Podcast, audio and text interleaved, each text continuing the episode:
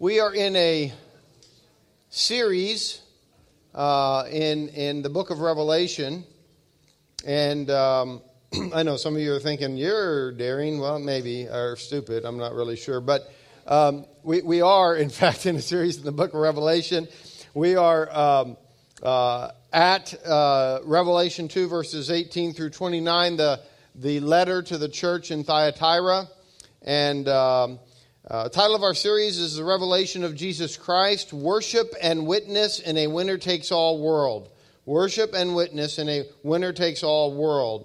And I've given a subtitle to this one, which will not be so obvious from the text, but it will be by the time we get finished, which is Kiss the Son, lest he be angry. Kiss the Son, lest he be or become angry. And um, anyway, so uh, Revelation chapter 2. I'm going to be reading from the New International Version. Uh, whatever version you're reading from, that's fine. Um, and uh, beginning in verse 18. To the angel of the church in Thyatira, write These are the words of the Son of God, whose eyes are like blazing fire and whose feet are like burnished bronze. I know your deeds your love and faith, your service and perseverance, and that you are now doing more than you did at first. Nevertheless, I have this against you. You tolerate that woman, Jezebel, who calls herself a prophet. By her teaching, she misleads my servants into sexual immorality and the eating of food sacrificed to idols. I have given her time to repent of her immorality, but she is unwilling. So I will cast her on a bed of suffering, and I will make those who commit adultery with her suffer intensely unless they repent of her ways. I will strike her children dead. Then all the churches will know that I am he who searches the hearts and minds, and I will repay each of you according to your deeds. Now I say to the rest of you in Thyatira, to you who do not hold to her teaching and have not learned Satan's so-called deep secrets, I will not impose any other burden on you, except to hold on to what you have until I come. To the one who is victorious and does my will to the end, I will give authority over the nations and uh, nations, that one will rule them with an iron scepter and will dash them to pieces like pottery. Just as I have received authority from my Father, I will also give that one the morning star. Whoever has ears, let them hear what the Spirit says to the churches. Let's pray. Heavenly Father, as we come to your word, it is intended to speak to our souls, our heart, Lord, our very inner being, our hearts and our minds, as we read here.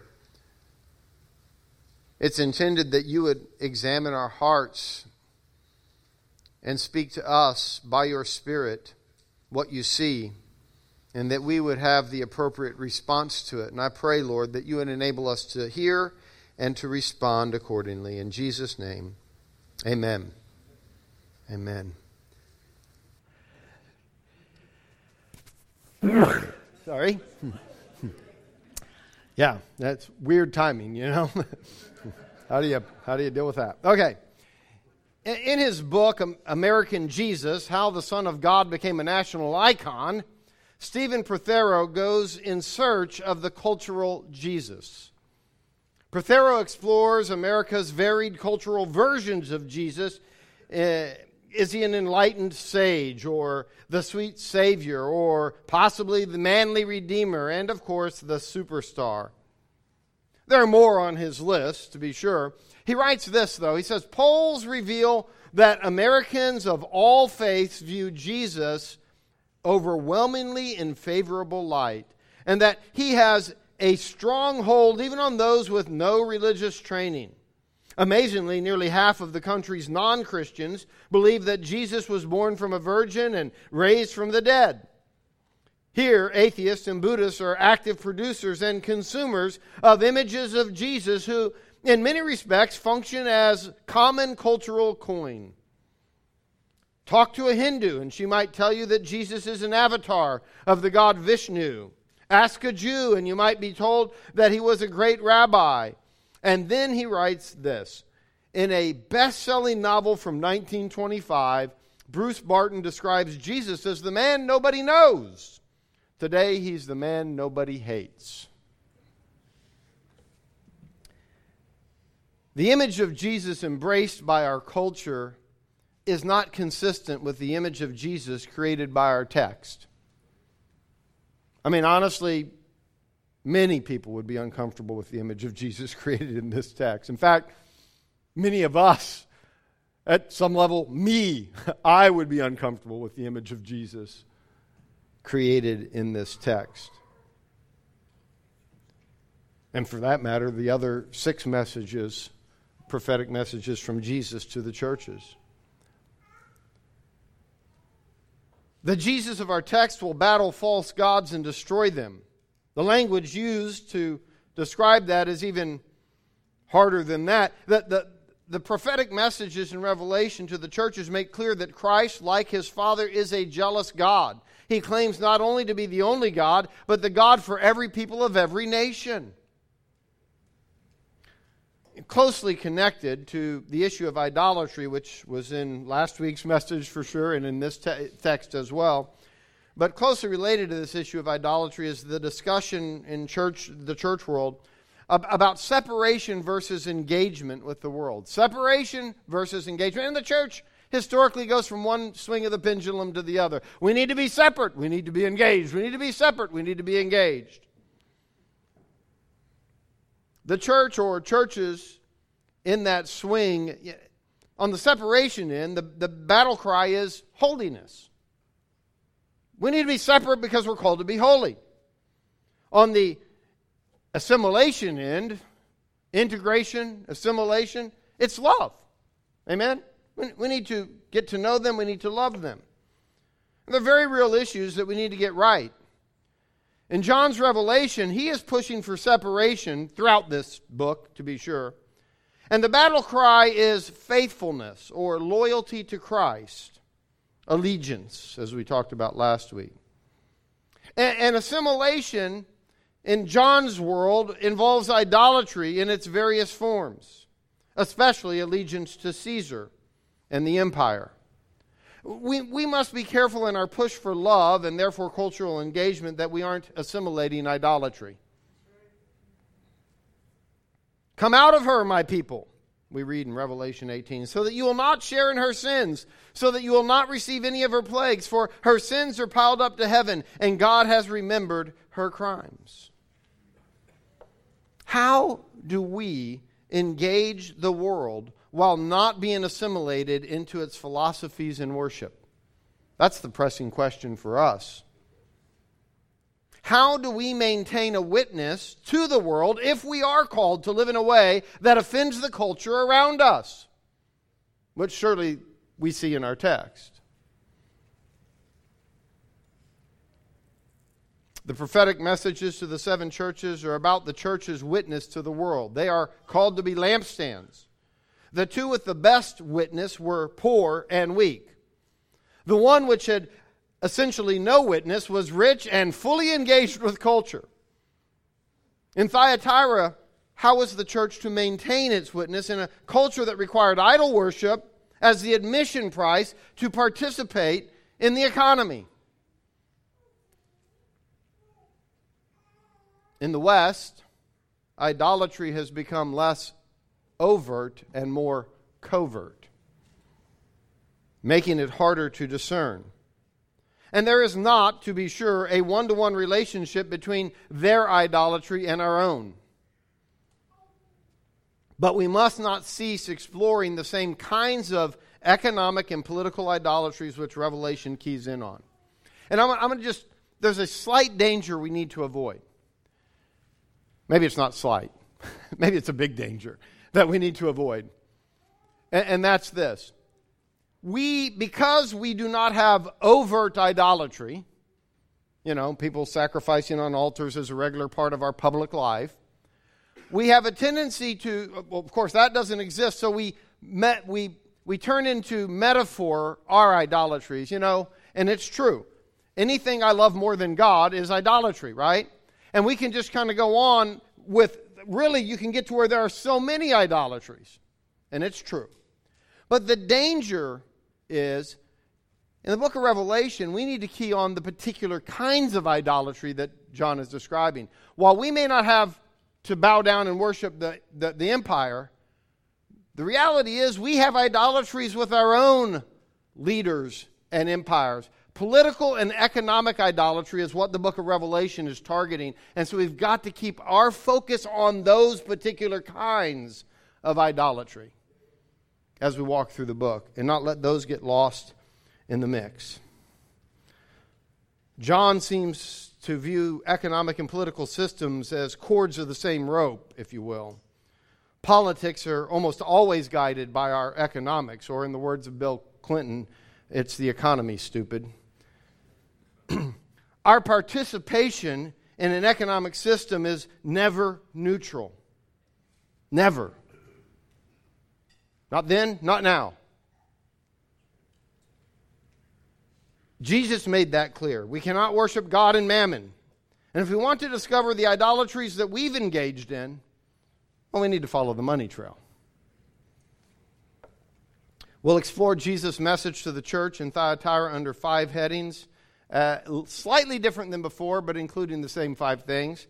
Uh, we've got Christ's credentials, we've got Christ's commendation, um, we've got Christ's, uh, uh after that was his, his critique of them, and then the last two, instead of having uh, Christ uh, uh, uh, corrective, calling them to repentance, and then Christ consequences, we've got a part A, Christ corrective and consequences, part B, Christ corrective and consequences, because the text divides it up that way. So that's how we've divided it accordingly.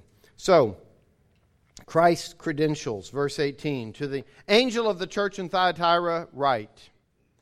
These are the words of the Son of God, whose eyes are like blazing fire and whose feet are like burnished bronze. To the angel of the church in Thyatira. In Thyatira, if you're traveling from Pergamum to Sardis, you will come to Thyatira, a wealthy city of commerce and manufacturing.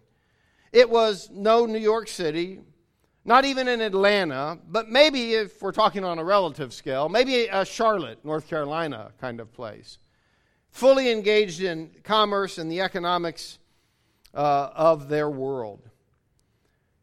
Its economic strength was tied to its superior organization of trade guilds. We've talked about these trade guilds where you had to belong in order to participate in a given trade, and they would have dinners where you would worship the emperor and you know, idol sacrificed meats and and, and, and sexual immorality. We'll talk about that more. But they had the most organized system of trade guilds of, of anyone in that uh, Asia Minor that, that there. Every artisan belonged to a guild, and every guild was economically powerful and highly influential. There were trade guilds for artisans in wool, uh, linen, leather, bronze, armor, dye, tanning, pottery, baking, and much more. They even had a guild for men in the prime of life. Don't want to know what that one was like. Um, you, you, you may recall Lydia in the book of Acts over in Philippi. She's a prominent Christian in Philippi who was from the city of Thyatira, a seller of purple goods, we are told.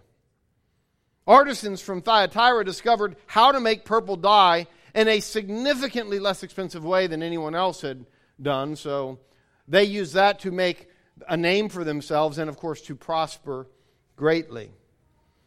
Uh, the city was associated with that unique dye.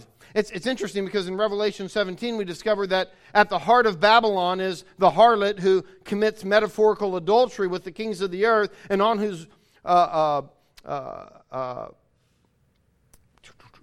the, on whose wine the inhabitants of the earth get drunk. Now, it's not a literal drunkenness, but they're drunk with the prosperity that she offers. We read there that the, the harlot was dressed in purple and scarlet. Coincidental? Hmm, maybe, if you believe in coincidence. but keep it in mind as we walk through this text. It's possible that this reference to purple and scarlet hints at a connection between Thyatira and Rome. The merchants of the earth grow rich on her luxuries, which is to say, she is in league with businesses. maybe through guilds such as those in Thyatira. And Jesus identifies him first as the Son of God. Now, not only does Jesus grab two lines from the vision of Jesus in chapter 1, but before those two lines are put forward as his credentials, this title, the Son of God, is put forth. And it's interesting because this title, the Son of God, you, while we're familiar with it because it's all over the, the, the, the New Testament, in the book of Revelation, it appears once, right here. One time. Makes it kind of unique, makes it stand out. It is a fitting title. And in verse 27, as we're going to see later, Jesus quotes from Psalm 2. The Messiah is identified as God's Son in Psalm 2. You are my Son, today I've begotten you. A verse that was used repeatedly in the New Testament, you know, as a, a pointing to Christ's resurrection and ascension. You are my Son, today I have begotten you. The, the key storyline of Psalm 2 is that the kings of the earth, though aligned against God, will ultimately have to submit to his judgment. The kings of the earth are aligned against God, but they're going to have to submit to Christ at the end of the day. And interestingly, that is kind of the theme of the book of Revelation and certainly of our particular text today. So it's a fitting psalm. Caesar may think he is Lord and call himself the Son of God, Julius, or later the Son of God, Augustus, but Christ is the Son of the Creator God to which Caesar must submit. And for those that are wondering, no, I'm not talking about myself, but yes, I will have to submit to him, and I trust I am. Sorry. Each of the next two descriptions highlight Christ's role as judge. Each of the next two descriptions highlight Christ's role as judge. Eyes like blazing fire. His eyes being like fire means that just by looking at us, he can test our hearts like bronze in a furnace. Now, he doesn't need to stick you in the fire. He look at you, and the fire is coming. And he can test your heart. So that, as verse 23 says, Christ says, I am he who searches the hearts and minds. See, he has those eyes which see our deepest self. So it's kind of like a spiritual x ray vision. Feet burnished, or feet like burnished bronze. You see, Jesus has already stood the test. Jesus has already been in the fire. He's walked through the fire and came out pure. His feet are like burnished bronze. He is the faithful witness. He was faithful all the way to the point of death, Philippians 2 tells us. He did the Father's will. Now he is qualified as judge and calls his people to live with a pure, devoted heart to him. Both of these descriptions comes straight from Daniel 10 eyes like a blazing fire, feet like burnished bronze. Where Daniel encounters a man who has been doing battle with guess who? The prince of Persia. Now, the prince of Persia, just think the prince of Babylon because Persia had come in and taken over Babylon. It's the same place. He, Daniel hadn't moved from Babylon to Persia, it's just the administration changed. Jews began referring to Rome as Babylon after 70 AD when the temple was destroyed, because, of course, Babylon destroyed the first temple, so now Rome's Babylon in their minds. So it's quite fitting here that you have this man who is like the man that was doing battle with the prince of Persia.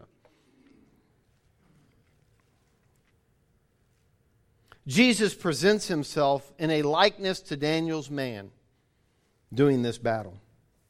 And that leads us to Christ's commendation. Verse 19. I know your deeds, your love and faith, your service and perseverance, and that you are doing now doing more than you did at first. Christ genuinely commends them for their deeds. In fact, he gives a full description of the kinds of deeds they did. His commendation is based on their deeds, namely their love, faith, service, and perseverance. And in verse 23, Jesus tells those who do not repent that he will pray, repay them according to their deeds, which will be, of course, a different kind of payment because of different kinds of deeds. The church at Ephesus, you may recall from the first prophetic message in the beginning of chapter 2, They had forsaken the deeds they did at first, and in Thyatira, they're now doing more than the deeds they did at first. It's great commendation.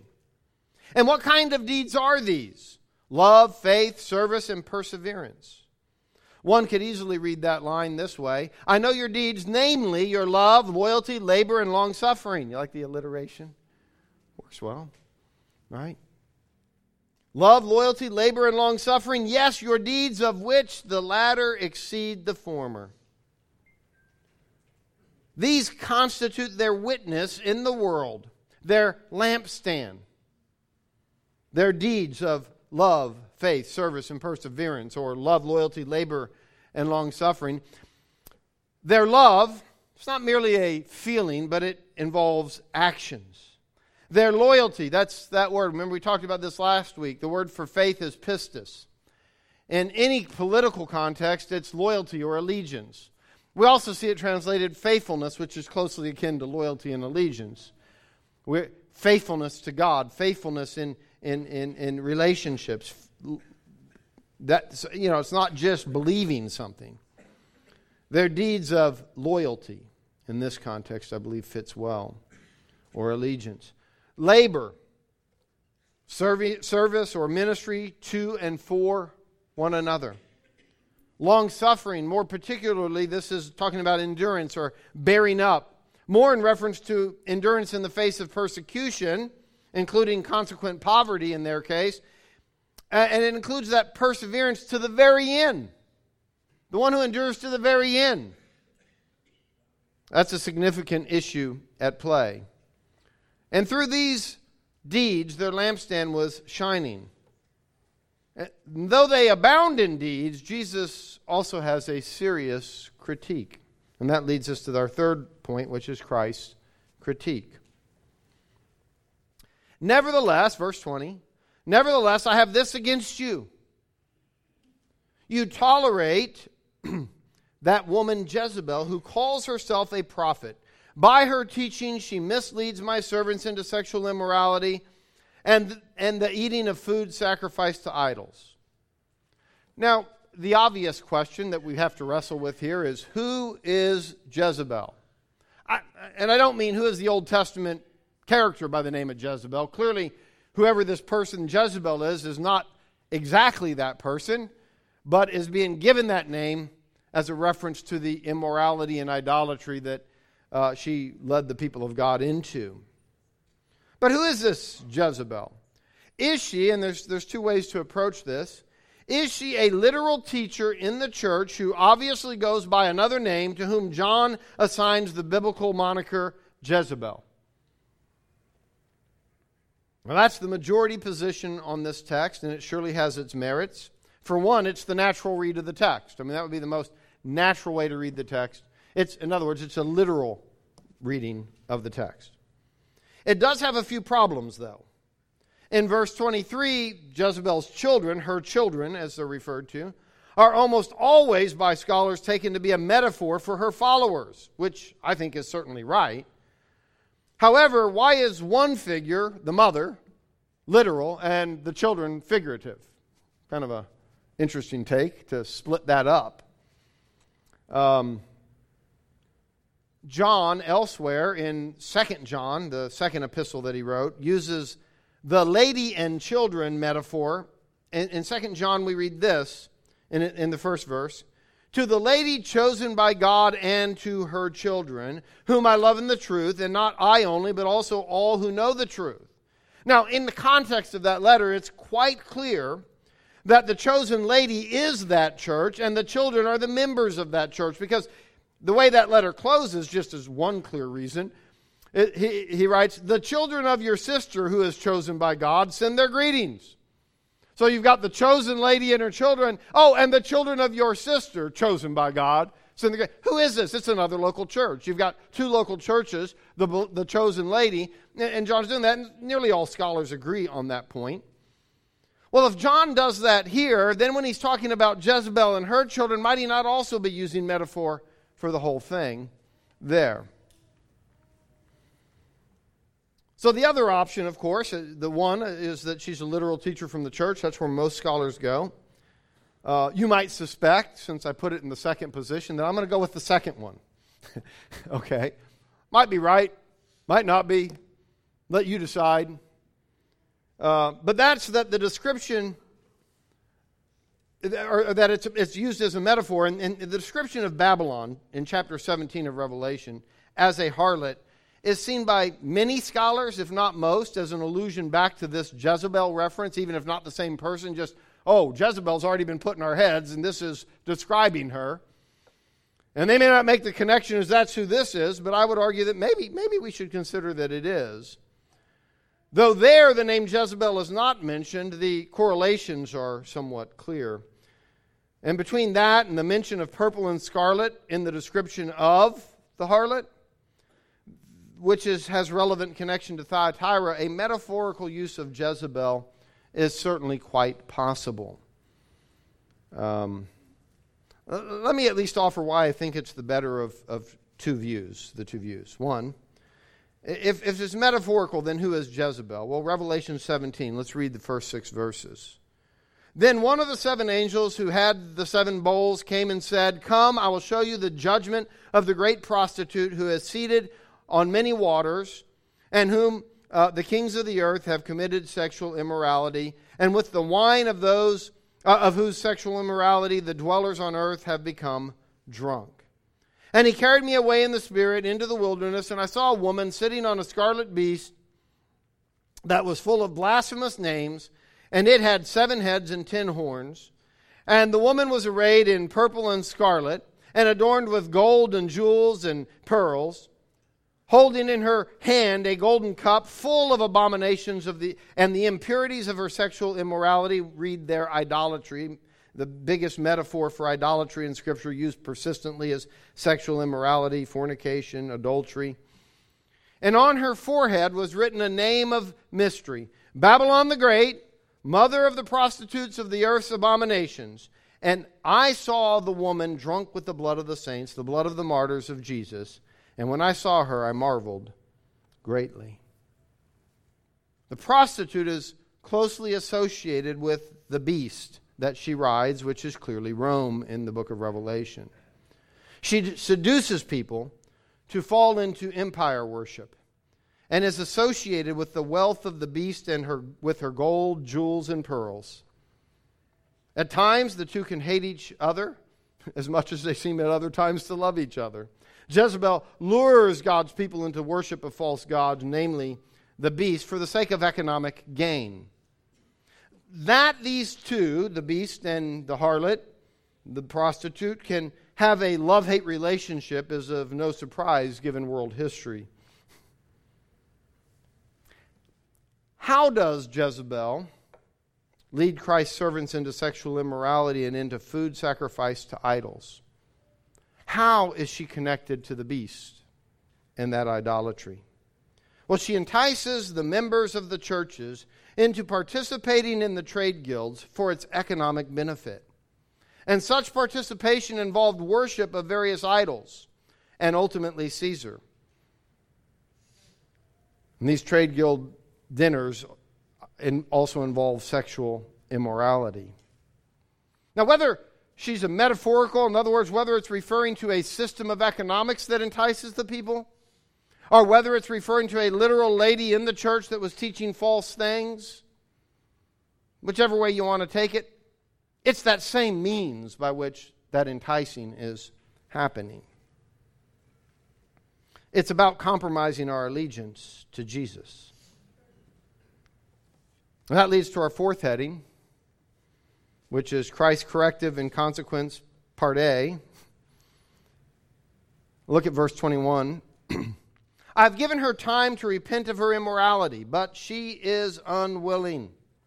So I cast her, I will cast her on a bed of suffering, and I will make those who commit adultery with her suffer intensely, unless they repent of her ways. I will strike her children dead. Then all the churches will know that I am he who uh, searches hearts and minds, and I will repay each of you according to your deeds.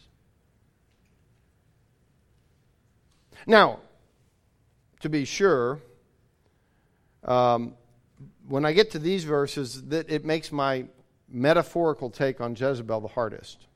Okay? Because it, it would look like, wow, you're going to strike her children dead, you're going to put her on a bed of suffering. How, how could she be a personification of a system, uh, an economic system, entangled with a political system, an idolatry? And it, it does strain a bit. What would it mean, or what does it mean for Christ to say, I have given her time to repent of her immorality, but she is unwilling? Well, it would certainly be easier to suggest that there's a false teacher who's already been warned by Jesus and possibly John that he's referring to as Jezebel. But might it be said, let me just pose the question might it be said that Christ gives time to political, economic systems, kings, queens, princes, and those who rule to repent, to act rightly and justly, in other words, to God and one another, lest he destroy them? Might it be possible?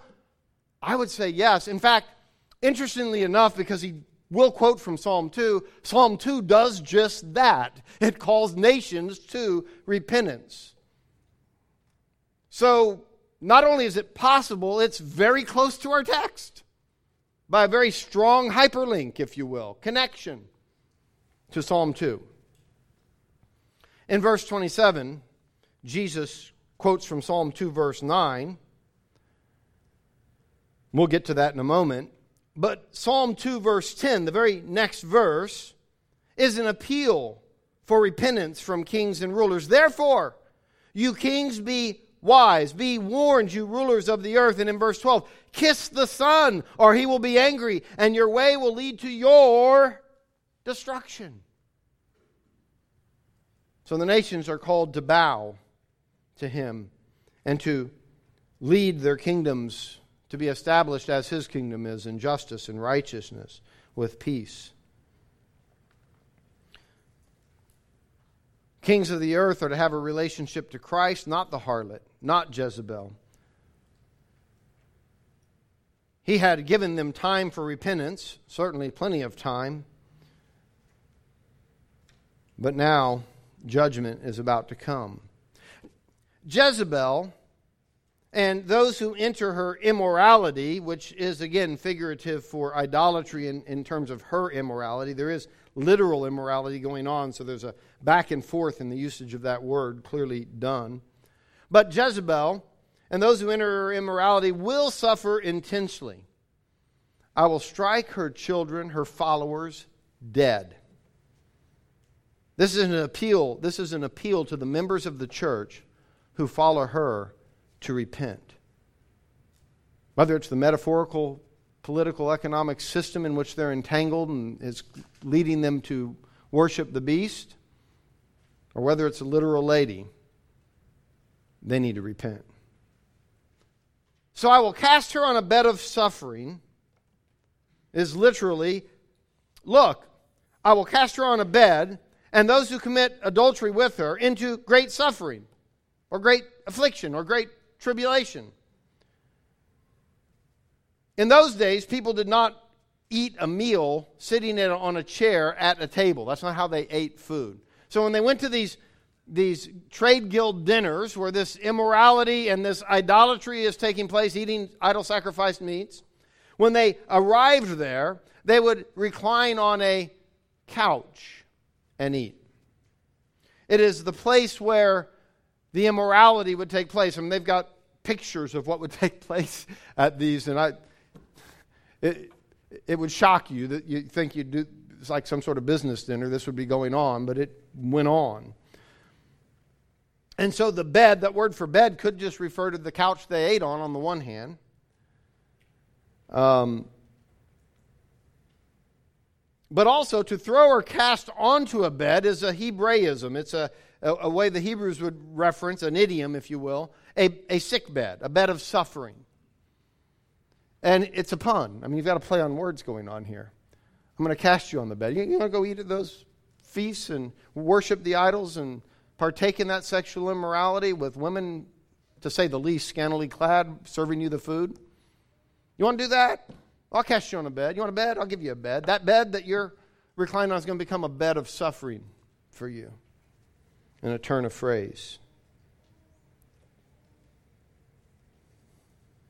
Their activities on one bed will lead them to suffering at another. Indeed, what becomes a deathbed. Then all the churches, we read in verse 23, will know that I am he who searches hearts and minds, and I will repay each of you according to your deeds. Now, that verse, or second half of verse 23 that I just read, comes straight from Jeremiah 17:10, where we read, "I the Lord search the heart and examine the mind and reward each person according to their conduct according to what their deeds deserve."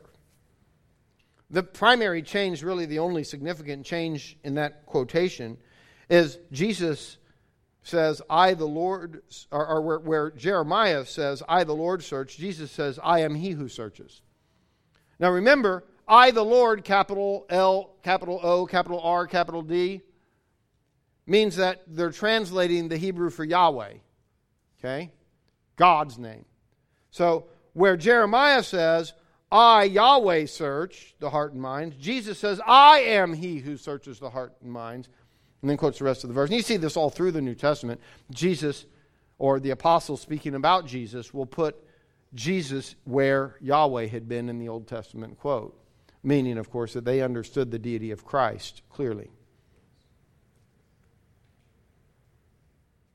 How might we be similarly tempted to forsake those deeds which are our witness, our lampstand in the world? And we can talk about them. I mean, the last time I checked, your work doesn't require you to partake in these things, generally speaking. I, my own experience, I've had times when there's similar kinds of things, but, but not generally the rule of thumb. So, how might we be similarly tempted to forsake those deeds which are our witness, our lampstand in the world, particularly when it comes to economic, political, entang- politically entangled systems.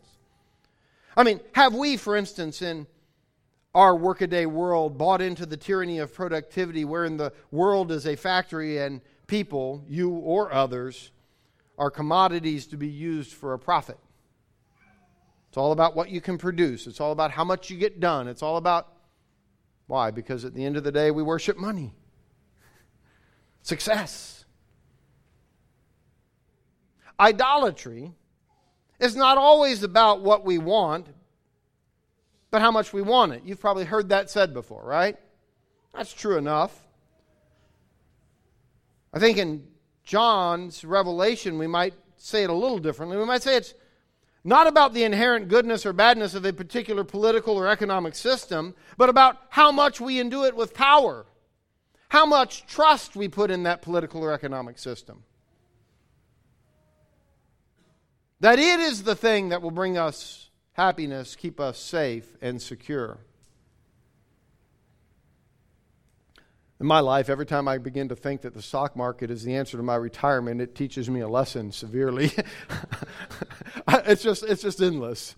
You know, at one point I was determined that I could retire by the age of 40 and have plenty to live on. Two years later, I had about uh, well, I don't know, I could fit it in my pocket and change. You know, I mean, it just that's what happens.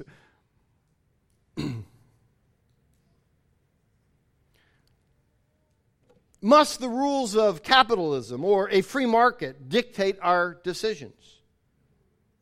That profit or free market has the almighty power to discern good from evil? Well, that can squelch deeds of service and love.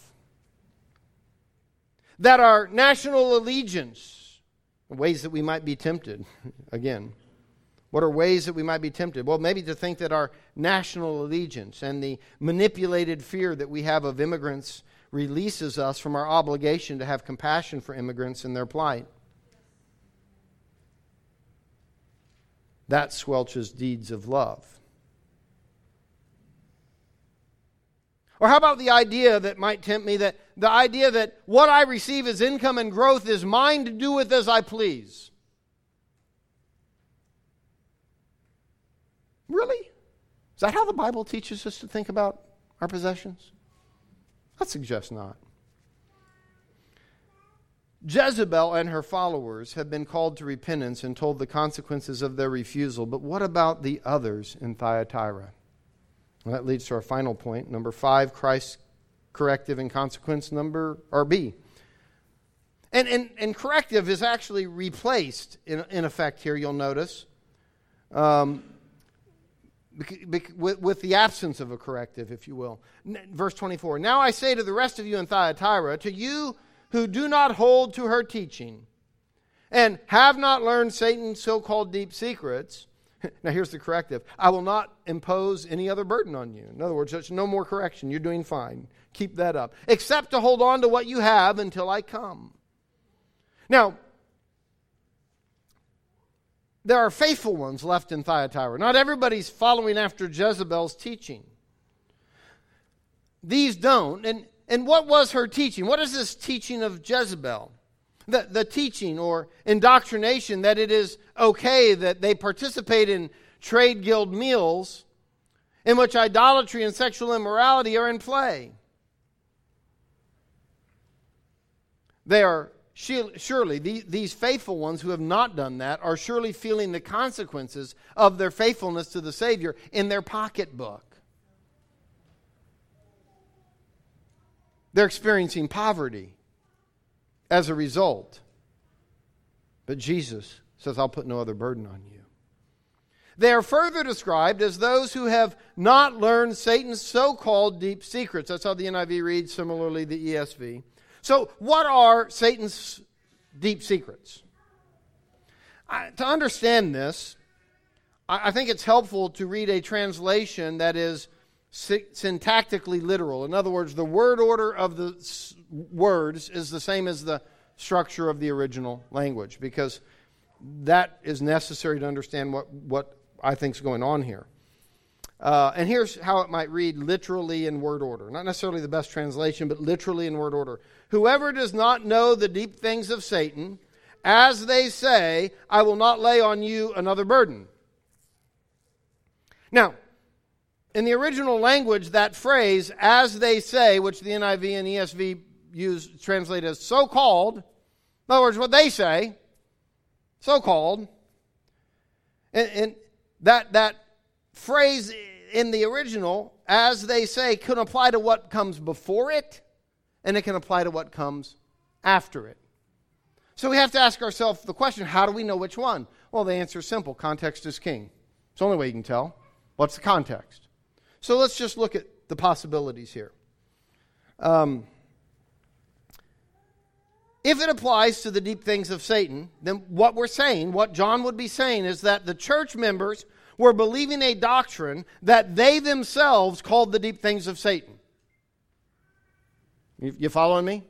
If the they is referring to the ones believing the deep secrets of Satan, then it's saying that the church members are believing a doctrine that they themselves called the deep things of Satan. Now, I highly doubt that is possible or even reasonable. That a Christian, a professing believer of any kind, would embrace a teaching that they called the deep things of Satan. Hey, guys, this is great. no, I don't think that's likely. More likely, they were promoting some deeper truth, like those in Corinth had tried. An idol is nothing at all, to which Paul says the sacrifices of pagans are offered to demons. Note the, the, the similarity between his reference to demons and John's to Satan. The, the idols of pagans are offered to demons, not to God, and I do not want you to be participants with demons. You cannot drink the cup of the Lord and the cup of demons too. You cannot have part, a part in both the Lord's table and the table of demons. And Paul's referring to these same dinners, trade guild dinners as well. So, alternatively, what's the other option? It is it refers forward. As they say, and then what follows is what they say. I will not lay on you another burden. Now, there is much to suggest that this would be true. The word translated burden is only used six times in the New Testament, and one of those is Acts 15, the apostolic decree that was read in all the churches. We, have referenced that apostolic decree last week, but as you, I'll, I'll back up a little and read, it says, For it seemed good to the Holy Spirit and to us to lay on you no greater burden, there's that word, than these requirements that you abstain from what has been sacrificed to idols and from blood and from what has been strangled. Those are things all related to the idol sacrifice process. And from sexual immorality. If you keep yourselves from these, you will do well. Farewell. Now that's read in all the churches. So this would mean that Jesus is requiring of them nothing more than what the apostles, the authors of the New Testament, had already given them as requirements and of which they were familiar. Probably the very reason why they weren't going to these things and they were remaining faithful. He's telling them that he will not add to that instruction that they must abstain from those things. I think that's probably the easiest or best way to take it personally. And that leads to Christ's consequence or his reward for them. And the last we get to the reference from Psalm 2 that I've been promising you is here. But if you'd read with me in verse 26 To the one who is victorious and does my will to the end, I'll give authority over the nations. Now from Psalm 2 That one will rule them with an iron scepter and will dash them to pieces like pottery. Just as I've received authority from my Father, and I'll also give that one the morning star. Whoever has ears to hear, let them hear what the Spirit says to the churches. I'll give authority over the nations. Just as Christ was obedient, faithful all the way to the point of death, and was therefore highly exalted, so these believers, if they are faithful all the way to the point of death, will be given authority and placed in authority over the nations in the eternal kingdom. When the disciples asked Jesus one day, If we forsake all to follow you, what's in it for us? Jesus answers, Truly I tell you, at the renewal of all things, at the regeneration, literally, when the Son of Man sits on his glorious throne, you who have followed me will also sit on 12 thrones, judging the 12 tribes of Israel. Or when, when the Corinthian church is going into Roman courts to settle disputes among them, Paul asks, Do you not know that the saints will judge the world? Now, that's in the age to come, on the other side of the tomb, if you will. But Paul thinks, well, if that's the case in the future, should we not be able to settle these disputes that we have now? Should be good training.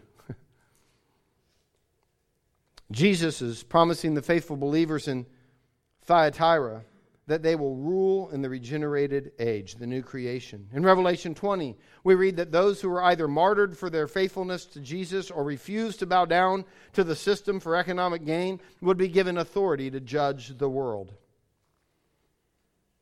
And then there's this other promise that he would give them the bright morning star. It's ultimately a promise of Christ himself. The very thing that they're giving up wealth, they're giving up all their status, they're giving up all the pleasures of this life in so many ways. What does he give them? He gives them the only thing that will truly satisfy himself. Thanks be to God. Is Christ enough? The, the only way we can keep ourselves from idolatry is if Christ is enough. If we require Christ plus comfort, or Christ plus prosperity, or Christ plus fill in the blank, then whatever that plus is, it divides our devotion to Christ. Believers at the end of the first century were accused of being atheists because they worshiped only one God. I mean, the logic was quite simply they don't believe in all these gods. There's only one. They're atheists, they're non believers.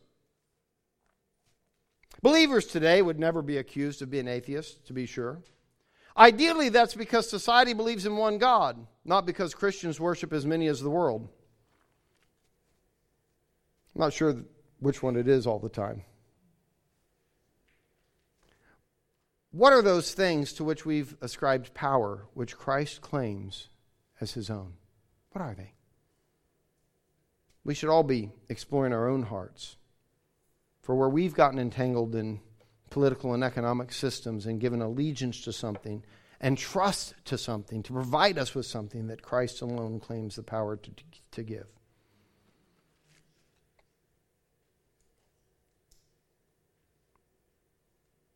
Heavenly Father,